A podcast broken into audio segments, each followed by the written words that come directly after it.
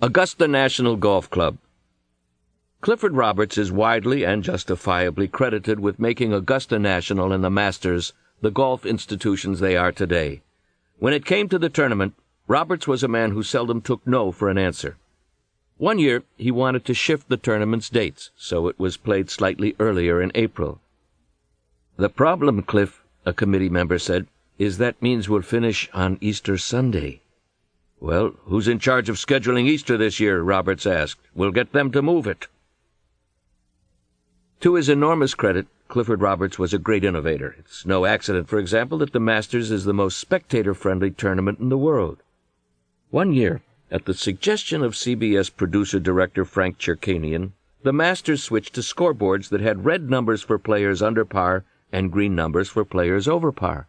When someone pointed out that this would not be helpful for fans who were colorblind and therefore couldn't differentiate between red and green, Roberts had a simple solution. "That's why we have our members out there in their green jackets," Roberts said. "People can just ask a member for help." Oh.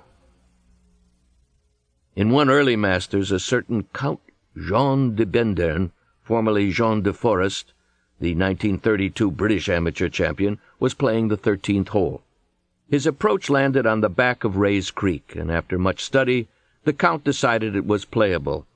As the gallery looked on, de Bendern carefully removed his left shoe and stocking, then meticulously rolled up his left pants leg above his knee.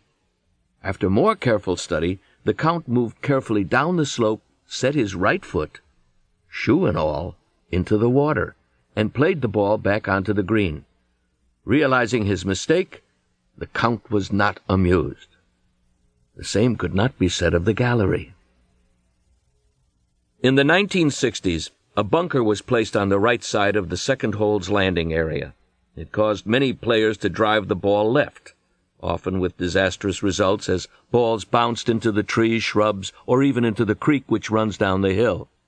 After playing the hole for the first time since the bunker was added, Gardner Dickinson was asked his opinion of the change.